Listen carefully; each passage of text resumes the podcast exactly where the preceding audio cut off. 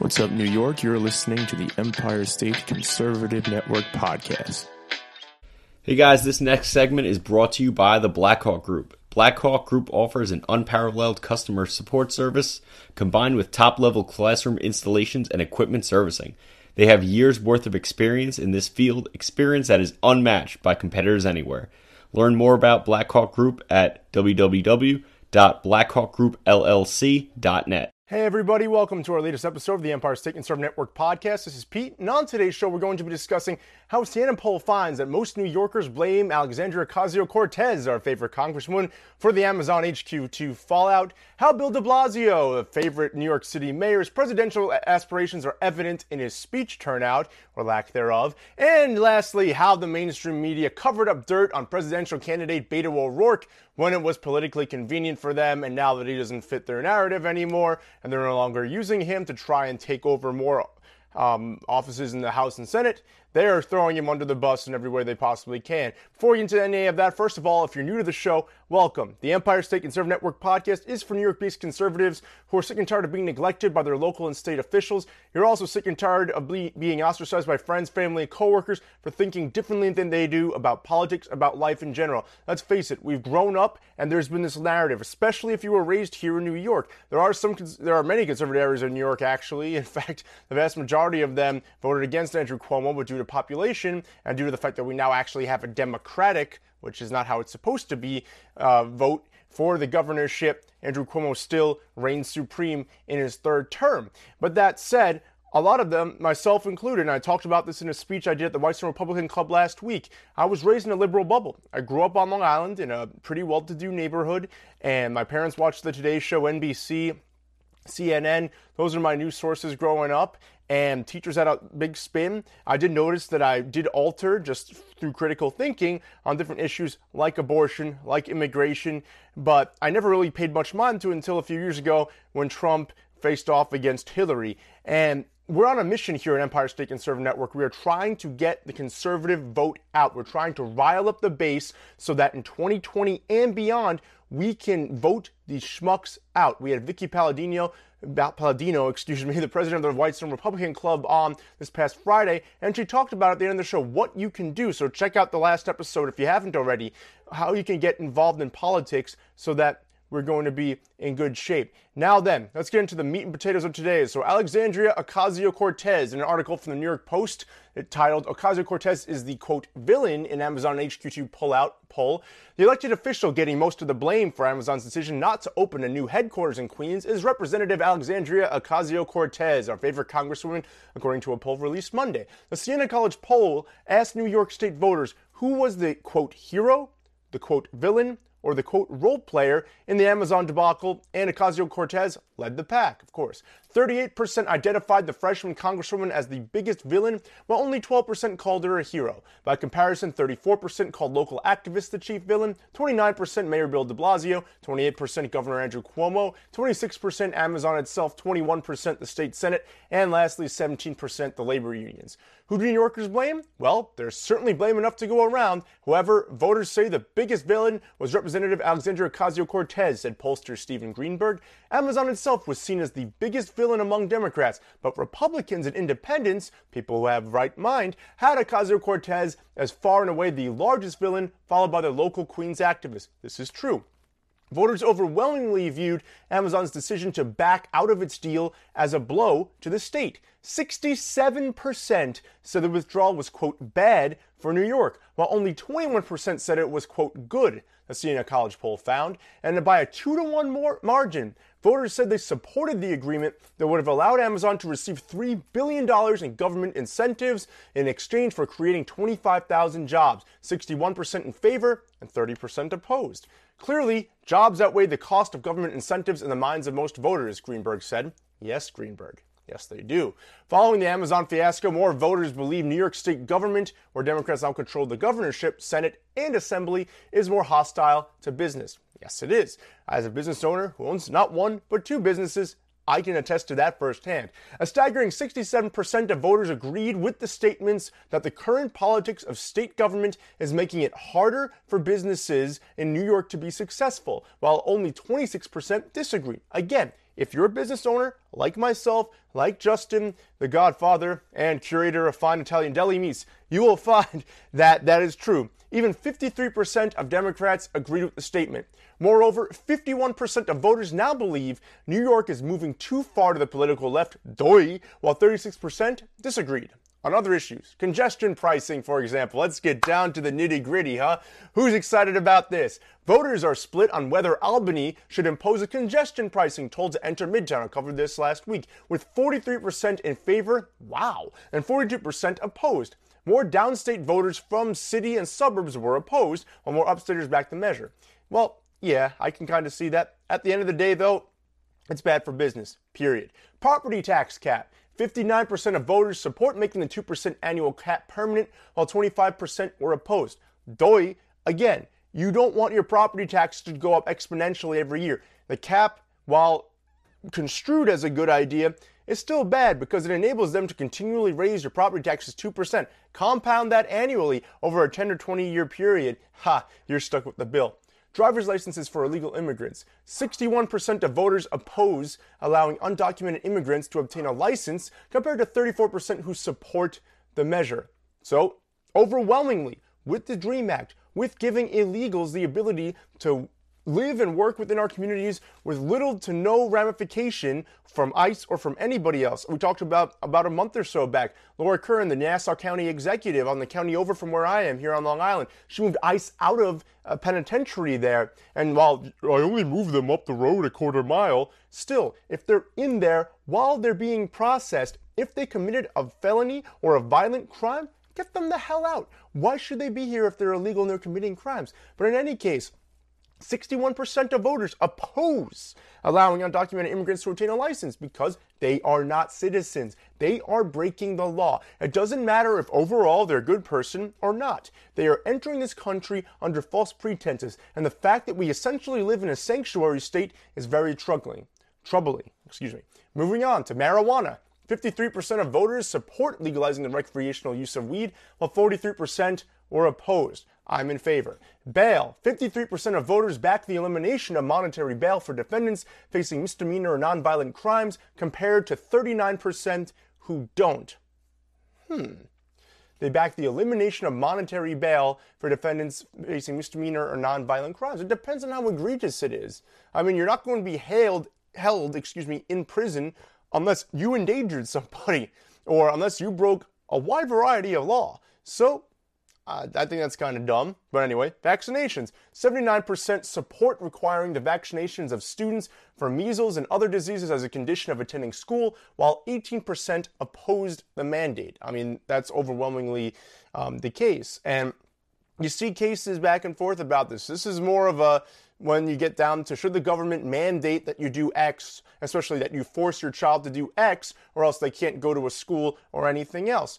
I, again, I think that should be up to the municipality or even the, the school that the child is attending more so than that should be up to the state. They say that it endangers people. There's evidence on the other side to suggest otherwise. It's a very interesting debate, and I don't know enough about it, in all honesty, to really have an educated argument about it, but I think that's interesting. I, I, don't want to give the government any more power than it needs to have. And unfortunately, over the last hundred years, it's really 100 plus years, excuse me, since 1913, Woodrow Wilson, it's really, really, really expanded its power and its reach into our pockets and into our lives. So let's get back to AOC, though. I just wanted to point that out because that was included in the Siena poll.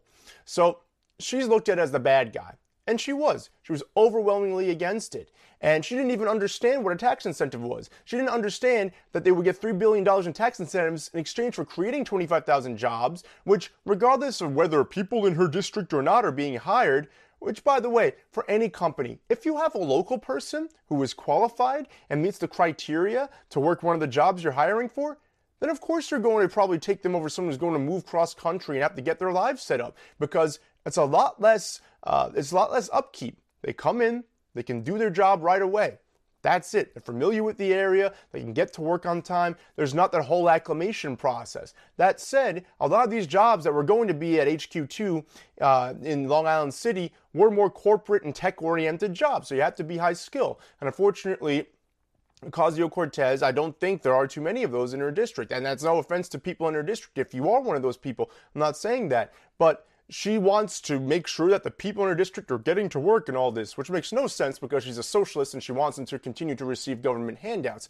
But that said, she was completely against the deal and she helped rile up the Queens activists who gave Amazon crap in meeting after meeting after meeting when they were trying to meet with the community to plead their case that yes, overall, this is going to be a net positive because with those 25,000 jobs, that's 25,000 working people who are either going to be working and or living in that area. That's going to invest in local businesses, whether they're eating out at restaurants, using a laundromat, um, getting getting tailoring done, going to the movies, going out to bars after work, you know, especially on Friday for happy hour. Like, there's so many things that could have benefited the state. And in exchange for the three billion off, they get 27 billion in return. Like, it's so stupid. She doesn't even understand that.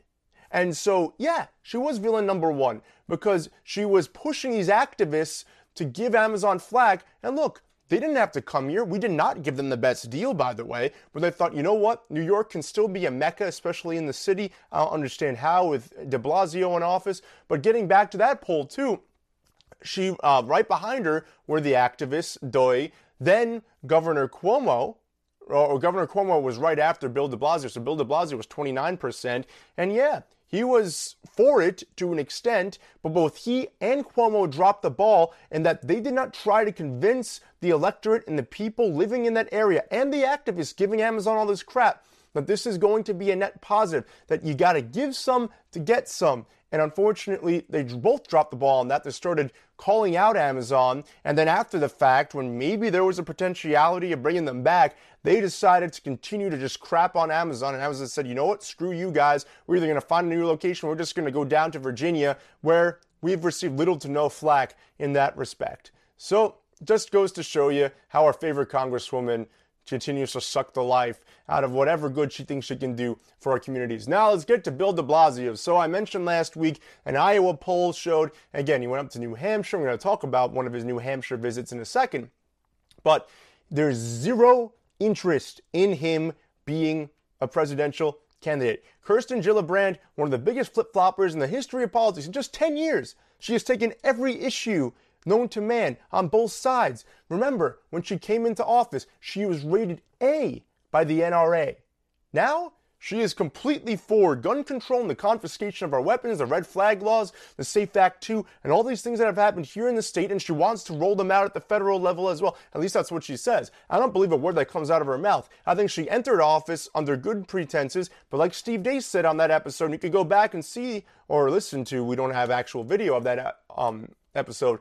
But Evan and I talked to Steve Deace, who's a host on Blaze TV, Glenn Beck's um, conglomerate, and all in all, he said that when people enter politics, and he mentioned Cory Booker when talking about it, but same with Kirsten Gillibrand, you enter politics and you want to do good. A lot of people do. They want to do good, but they realize that if they actually are going to try and cross the aisle and meet in the middle, they're not going to get anywhere. The only way to get somewhere in politics, especially on the left, is to move further to the left. Look at Elizabeth Warren and, and all these Democratic presidential candidates. We're going to get to Beto O'Rourke in a second, who are really far to the left. De Blasio, yes, very far to the left. And if you look at it very much so on the surface, you'll see, oh my God, city students are graduating 76% higher rate. But the standards for graduation and from high school are lowered. So if they're lowered and their preparedness for college or for entering the workforce is lower than it was before, he's really not doing good. He's going to instill meatless Mondays, which goes to show how much soy he eats.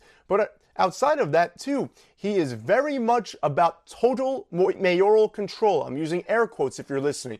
And he said that about so many things. He said that about education. He wants to get rid of private property in the city. He wants the mayoral office and the city government to decide how different properties are utilized and allocated, who owns them. He is completely corrupt. He is a co mayor with his wife, Chirlane McCray. Wouldn't be surprised since he's going to term out when he's done with this term that his wife runs, and technically she can, and it's just a disaster. But anyway, he has these aspirations to run for president. He is really far to the left. He has called himself a communist. He is a socialist. He's somewhere in the middle. So he wants total governmental control. He wants to run your lives. And Despite that, his wife has lost $800 million to a failed mental health initiative. No one knows where the money got, went. I'll tell you where it went. It went in their pockets. That's where it went. But getting back, so de Blasio has been trying to do some speaking towards to try and gauge interest in this. You know, he won't take no for an answer. The pollsters in Iowa and the campaign consultants in Iowa clearly told him, look, dude, you may be mayor of New York, you may have been reelected, and guess what? People don't like you. People in your own state don't like you. So if they don't like you and people aren't getting out to vote for you, you may have won, but people aren't getting out to vote for you. If you look at the number of people in New York City compared to the number of people who vote, Come on, man. So anyway, he spoke to a crowd of only 20 people in New Hampshire. So I'm going to read this from a New York Post article by Nolan Hicks. Mayor Bill de Blasio's ongoing tease of a presidential run didn't exactly pull in the crowds during a campaign-esque event in the Granite State. Only 20 people showed up Sunday. Oh, that's funny. To hear the leader of America's largest city hold a roundtable on mental health, including the 14 people on the panel and just six in the. Oh man. There were also about six reporters on hand to make the room at the Sugar River Valley Regional Technical Center look a little less empty. De Blasio continued to refuse to commit to a White House run, pulled a well worn page from his mayoral campaign playbook, and put First Lady Chirlane McCray center stage on what was his second day touring the crucial primary battleground state. The day began with de Blasio and McCray touting her under scrutiny $1 billion mental health initiative, Thrive NYC, which I just talked about, to a roundtable of local officials in the town of Claremont, even as Big Apple lawmakers demand answers about its spending and effectiveness back home. Said de Blasio, quote, She's my partner in everything I do, and that is a phrase we say every opening and have said for years. They feel her humanity and they feel her compassion. My God. He added, quote, what Chirlane says and does is very, very powerful. Yeah, because she's stealing our money and putting it in her pocket, and for some reason, nobody knows where the hell it went. Getting back, it was a return to form for his honor, who put McCray front and center in his in his victor, victorious, excuse me, but initially long shot campaign to become New York's 105th mayor. It's a huge crisis, McCray told a small number of panelists. The mayor's small crowd was similar to what some lower tier candidates who have actually announced have gotten in the early primary states, such as New York State Senator Kirsten Gillibrand, who I mentioned before. By comparison, however, Senator Elizabeth Warren, who has been in fourth place among Democrats in New Hampshire primary polls, got 300 people to show up to a recent event. Jesus. So if Elizabeth Warren, one 1024th Native American, is showing up and, and really outperforming this guy and Kirsten Gillibrand, they're not going to even get past the primaries. They may not even make it to the primaries. I don't even think de Blasio is going. He's, he's trying to rile things up. But again, six people in the audience with 14 panelists. I mean, that's pathetic. I mean, I can probably, we, we Empire State Conservative Network, if we went to a random spot in New York, we got about 11,000 people on our Facebook group right now. Just type in Empire State Conservatives in the search bar if you're not already a member and like the page. You'll stay up to date on everything we've got going on. But I can guarantee you with just 11,000 followers, if we went to any part of this state, if we went up to Buffalo, if we went to Schenectady, if we did something right here on Long Island, I guarantee you we can get more than six people to show up. Hell, we can, let's say that there was a real 20 people and it wasn't 14 panelists. We could probably get more than 20 people to show up. We could. We give them a good offer, they will come. Why? Because obviously we're transparent about who we are and you know who we are. And we're on a mission. And a lot of you listening or watching support that mission.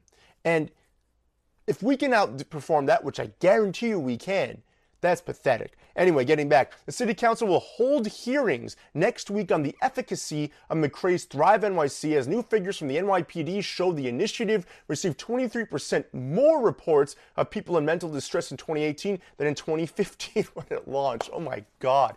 The second public stop for New York's first couple in Claremont took a page from the political playbook, showcasing McCray's biography. His Honor and McCray headed to a modest yellow house that her family called home for a century after immigrating from Barbados, and where for decades, she said, they were the only black family who lived full time in the tiny New England town. Wow. Her family came here. I'm sure they came here legally. That's cool. Her, not so much. Getting back, said McCray, we came up here many summers. We'd have family gatherings where we'd come up and visit them. and that was her describing her memories of the place where her mother, Catherine, was born, raised, and would return to the summer with a young Chirlane. Quote, My grandmother would make yellow cake. What a great job. What a great job. So, Bill de Blasio continuing to embarrass New Yorkers, New York City residents more specifically, everywhere. And the fact that he thinks he has any shot just shows the level of narcissism. First off, total mayoral control, meatless Mondays, full total mayoral control of the education system. Yeah, this is all him. That's all narcissism. And that's what socialism, think about anybody who's been a socialist dictator. Because that's essentially what he is and what he wants to become on a grander scale if he were to run and somehow get elected president, which he's obviously not going to. He's a total narcissist. And so was his wife. So it's natural that they both met each other, and it's, almost like a house of cards situation, except maybe they actually love each other. I don't know about that, nor do I care. The fact is, as you can see, they are corrupt as you can get. And they were walking on water right now. And it's a good thing that he's terming out. But who's going to take his place? We need, if you're a city resident or if you even work in the city, we need to get the word out for good quality mayoral candidates to take his place when the time comes because the city is being run into the ground. It's on the verge of bankruptcy. We also talked about this last week. It's on the verge of bankruptcy. All right? One bad recession, one economic hit of any variety, and the city is going down the crapper. So we need to do something about that. And complacency is no longer satisfactory. We have to get out there. We have to vote. You can become an electoral district leader as Vicky Paladino. Again, if you haven't listened or watched it, please go back to our last episode. It's episode 60 and watch what she explains towards the end because that is very important. This is a state senate candidate who did a very good job facing a very corrupt GOP, city GOP, and still nearly beat out somebody in John Liu who is a leftist. This next segment is brought to you by Items for All Occasions. Items for All Occasions specializes in helping you sync up with what you need for your event's promotional needs. Whether it's announcements, cards, giveaways, invitations, tchotchkes, or video books, they have you covered.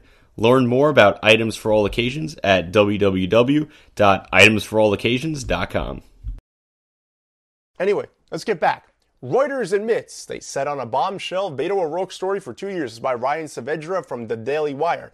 Reuters reported late on Friday night that the reporter who broke the story about Democrat Beto O'Rourke belonging to a hacker group had the story for two years and agreed to sit on it until after O'Rourke's Senate race against Senator Ted Cruz. The report published early on Friday documented O'Rourke's involvement in a hacker group named the Cult of the Dead Cow and included multiple past writings from O'Rourke, some of which were described as, quote, disturbing. If you listen to it, they were. After more than a year of reporting, Menn persuaded O'Rourke to talk on the record, Reuters reported. In an interview in late 2017, O'Rourke acknowledged that he was a member of the group on the understanding that the information would not be made public until after his Senate race against Ted Cruz in November 2018. Menn says that he learned about O'Rourke's involvement in the group after he decided to write about the hacking group, which he called, quote, the most interesting and influential hacking group in history. While I was looking into the cult of the dead cow, I found that they had a member who was sitting in Congress. I didn't know which one, the author Menn said. And then I figured out which one it was. And the members of the group wouldn't talk to me about who it was. They wouldn't confirm that it was the person unless I promised that I wouldn't write about it until after the November election. Talk about corruption. Madden says that he approached O'Rourke for an interview about the book and told O'Rourke that the book was, quote, going to publish after November and your Senate race is over, and that O'Rourke agreed to give the interview. Some of O'Rourke's old writings were discovered in an online discussion forum that he started calling, quote, Taco Land. Jesus. One particular piece of writing from O'Rourke was especially troubling as he described mowing down children in a car. Reuters reports. Another T file from O'Rourke written when he was 15 is a short and disturbing piece of fiction. Quote, one day, as I was driving home from work, I noticed two children crossing the street. They were happy, happy to be free from their troubles. This happiness was mine by right. I had earned it in my dreams. As I neared the young ones, I put all my weight on my right foot, keeping the accelerator pedal on the floor until I heard the crashing of the two children on the hood and then the sharp cry of pain from one of the two. I was so fascinated for a moment that when after I had to stop my vehicle, I just sat in a daze, sweet visions filling my head. Pretty sure that actually happened. Late on Friday, Yahoo also reported on more of O'Rourke's old writings. Quote, archived versions of writings attributed to O'Rourke's alias, psychedelic warlord, include one that criticized some women as sluts, mocked them for having, quote, violent boyfriends, and suggested a way to deal with these women was to call them, quote, completely ugly, or inform, quote, Nazi skins in your area that they had AIDS. Ladies and gentlemen, this is one of the front running Democratic presidential nominees. And before you say he's not, he outraised Bernie in the first 24 hours. You heard that right. Bernie raised $5.9 million the first 24 hours after he announced his candidacy. O'Rourke raised $6.1 million, setting a new record. What does that mean? That means that this guy has the full backing of the left wing Democratic Party. This guy, as you can see, was beloved by the media. And they're trying to come out. And, and Reuters, you know, they held on to this, right? There was an, there was one of their writers was writing a book, and that's fine. You're writing a book. Obviously, some sources didn't want to talk unless you kept certain things confidential until after an election. But that's that's kind of messed up because I feel like if someone's a part of this hacker group, I feel like as as a Senate candidate, especially in the state of Texas against a high profile senator like Ted Cruz, I feel like it's almost your journalistic obligation to maybe report that or to pass it along to somebody. Maybe. Even if you have an inkling, even if they won't talk to you, even if you won't drop it and he won't give you the live interview, I feel like that's your responsibility as a journalist, as a reporter, to mention that. These writings. I mean, you just heard that passage. That's disturbing. That sounds like what a sociopath who likes to kill kids would say. That sounds like something Ted Bundy would say. Like, that's messed up. And this was written by a teenage Beto O'Rourke. Now, a lot of people will say, well, you know, look at a lot of these instances, uh, and, you know, should someone, something that someone wrote or said or did from way back in the day really hinder them going forward? Probably not. With that said, it's worth looking into, it's worth exploring, it's worth discussing, and he needs to be confronted about it. Uh, you know, the hacking stuff, I don't really care. Like that's whatever, unless they really did hack into some high profile things. If they like traded state secrets or national secrets, I feel like we have a right to know, especially the Democrats who will be voting for him. I feel like they have a right to know that this guy's a traitor. I mean, some of them won't care, but that's a very loud, vocal minority, the socialists on the Democratic left. A lot of Democrats aren't like that. There was a study that came out last year 70, 70% of Americans, when talking when talking about issues in a nonpartisan way came to an understanding. They agree on most issues. You just can't have a D or an R in front of the Democrats say this, the Republicans say that, and then they just toe the party line. If they're to think for themselves, they tend to agree 70% of the time. And that's how most Americans are. It's not as divided as it sounds. But the people in Congress are really trying to push us in that direction. These presidential candidates are pandering to that base because they know those are the people going to volunteer for them, who are going to donate to them, who are going to vote for them in the primaries and leading up to the presidential nomination. Those are the people going to get out and vote because a lot of people nationwide do not vote. They do not vote. We may have big turnout this time around too, because obviously conservatives want to keep Trump in office. And the Democrats really want to get him out. They tried this Russian collusion garbage for years hasn't gone anywhere. They're trying to tarnish his character. Not much to tarnish. Everything was already out in the open there. So, I mean, this is, and it's kind of pathetic that now they're throwing this out there because A, it shows how corrupt they are. They may have dirt on people. They may have dirt that we don't even know about on candidates we don't even know about. But they're not going to release it because it's not politically convenient for them because they were running a Senate race and now they're running a presidential race.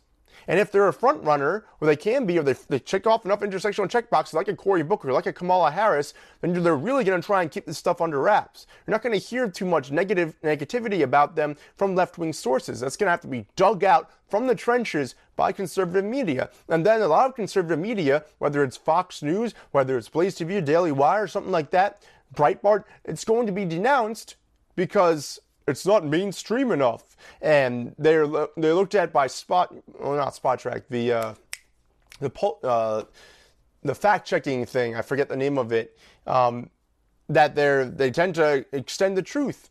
In some cases, they do, just like you know the left gets it wrong a lot of the time, and they put their political bias in there a lot of the time. But the vast majority of the time, conservatives like facts. We like facts. We want to know the facts of the story. Then we want to discuss and critically think about something before we come to a foregone conclusion. A lot about O'Rourke's past in terms of his character, in terms of what he wrote, in terms of, you know, kind of being a trust fund baby, in terms of him doing a DUI and running away from the scene. Was he a kid? I mean, he was in his 20s. He wasn't a kid when that happened. And that's a pretty telling sign of character. You know, regardless of the ramifications, if you hit somebody with your car and you're drunk, yeah, obviously it's fight or flight. You usually want to stay there, you want to fight, and you want to help the person that you injured because of your negligence. But clearly, his character is not of that. His character was, I need to get away with it. I need to run away with it. And he did. And he got out on bail after he was caught because his parents again had money. And I believe he's worth about $9 million right now because his wife is very wealthy as well. Her family is very wealthy as well.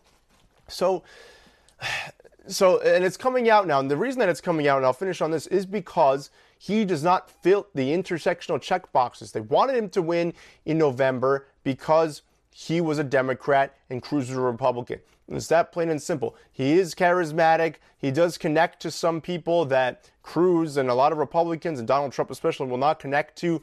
But if you think about it, he has no substance. Again, his character is very questionable.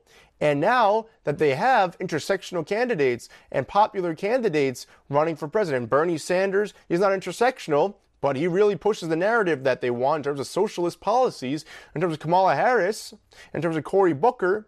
They don't need Beto O'Rourke. They don't want Beto O'Rourke because they don't want him to win. They want somebody further to the left. So now they're throwing all this dirty laundry at him and dirty laundry that they had possession of that they refused to throw out there because it wasn't expedient for a book and because it wasn't expedient for his race, which he narrowly lost in Texas. So it just goes to show you the corruption of the mainstream media. And that, my friends, is why, again, Evan, Justin, and myself started Empire State Conservative Network. We are on a mission. We are trying to rile up the conservative base all around New York State. We've had a few episodes talking about different proposals to split the state. I hate to break it to you. If you want that, if you genuinely want that, which I understand if you live in central and upstate New York and western New York, you really, really do. And I understand that. But that said, it's never going to happen with a blue legislature and with a blue governorship.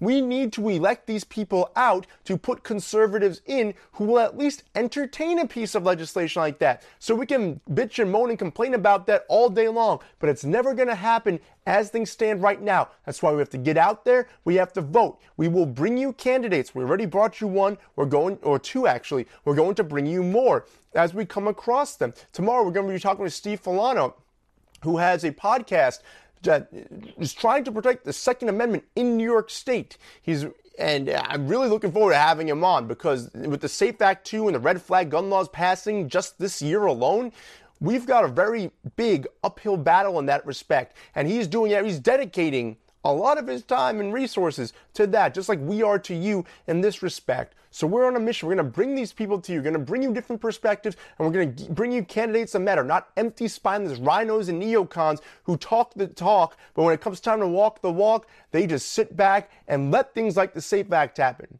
So we want to bring you those candidates. We're going to tell you how to get politically involved, and we're going to start our own chapters of Empire State Conservatives around the state, in your county, in your district. It's going to happen.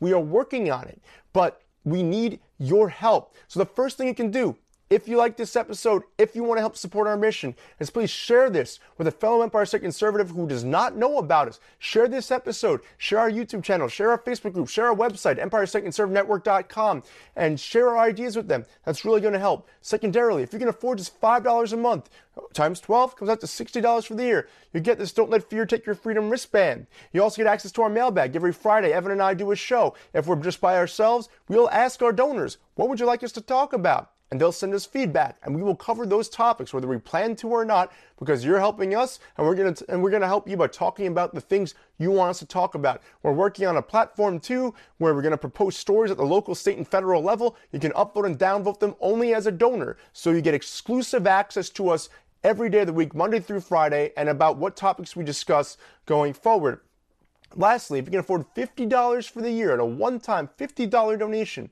not only do you get all those perks the wristband, the mailbag access, the upvote, downvote thing, but also you're going to get the Empire State Conservative Network code. You can have our logo on the front, name and number on the back, sizes small to 5XL, so no matter how big or small you are, there always a size for you. But it's just our way of saying thanks, and it's and again, we're not trying to turn a profit. We're spending a lot of money to reach you. We more than likely paid a lot of money to reach you, to get you to listen or watch this podcast and to follow us. And anything you can spare, whether it's $5 a month, $50 for the year, or a one time donation of any amount, please go to empirestateconservative.network.com forward slash donate and you'll be able to help us recoup our costs. But guys, thanks so much for watching or listening. This is Pete. Evan and I are coming back at you tomorrow with Steve Filano. Have a great rest of the day, everybody. We'll talk to you tomorrow. Hey everyone, it's Evan from Empire State Conservative Network. Please check us out on iTunes, SoundCloud, or wherever you listen to podcasts, and subscribe and leave us a five star review. Also, check us out on Facebook at Empire State Conservatives, on YouTube at Empire State Conservative Network, on Instagram at Get Red Pilled NY, and on Twitter at Empire State Cons. Also, check out our store at EmpireStateConservativeNetwork.com slash store for all current and future merchandise to help melt the snowflakes in your life. And as always, don't let fear take your freedom.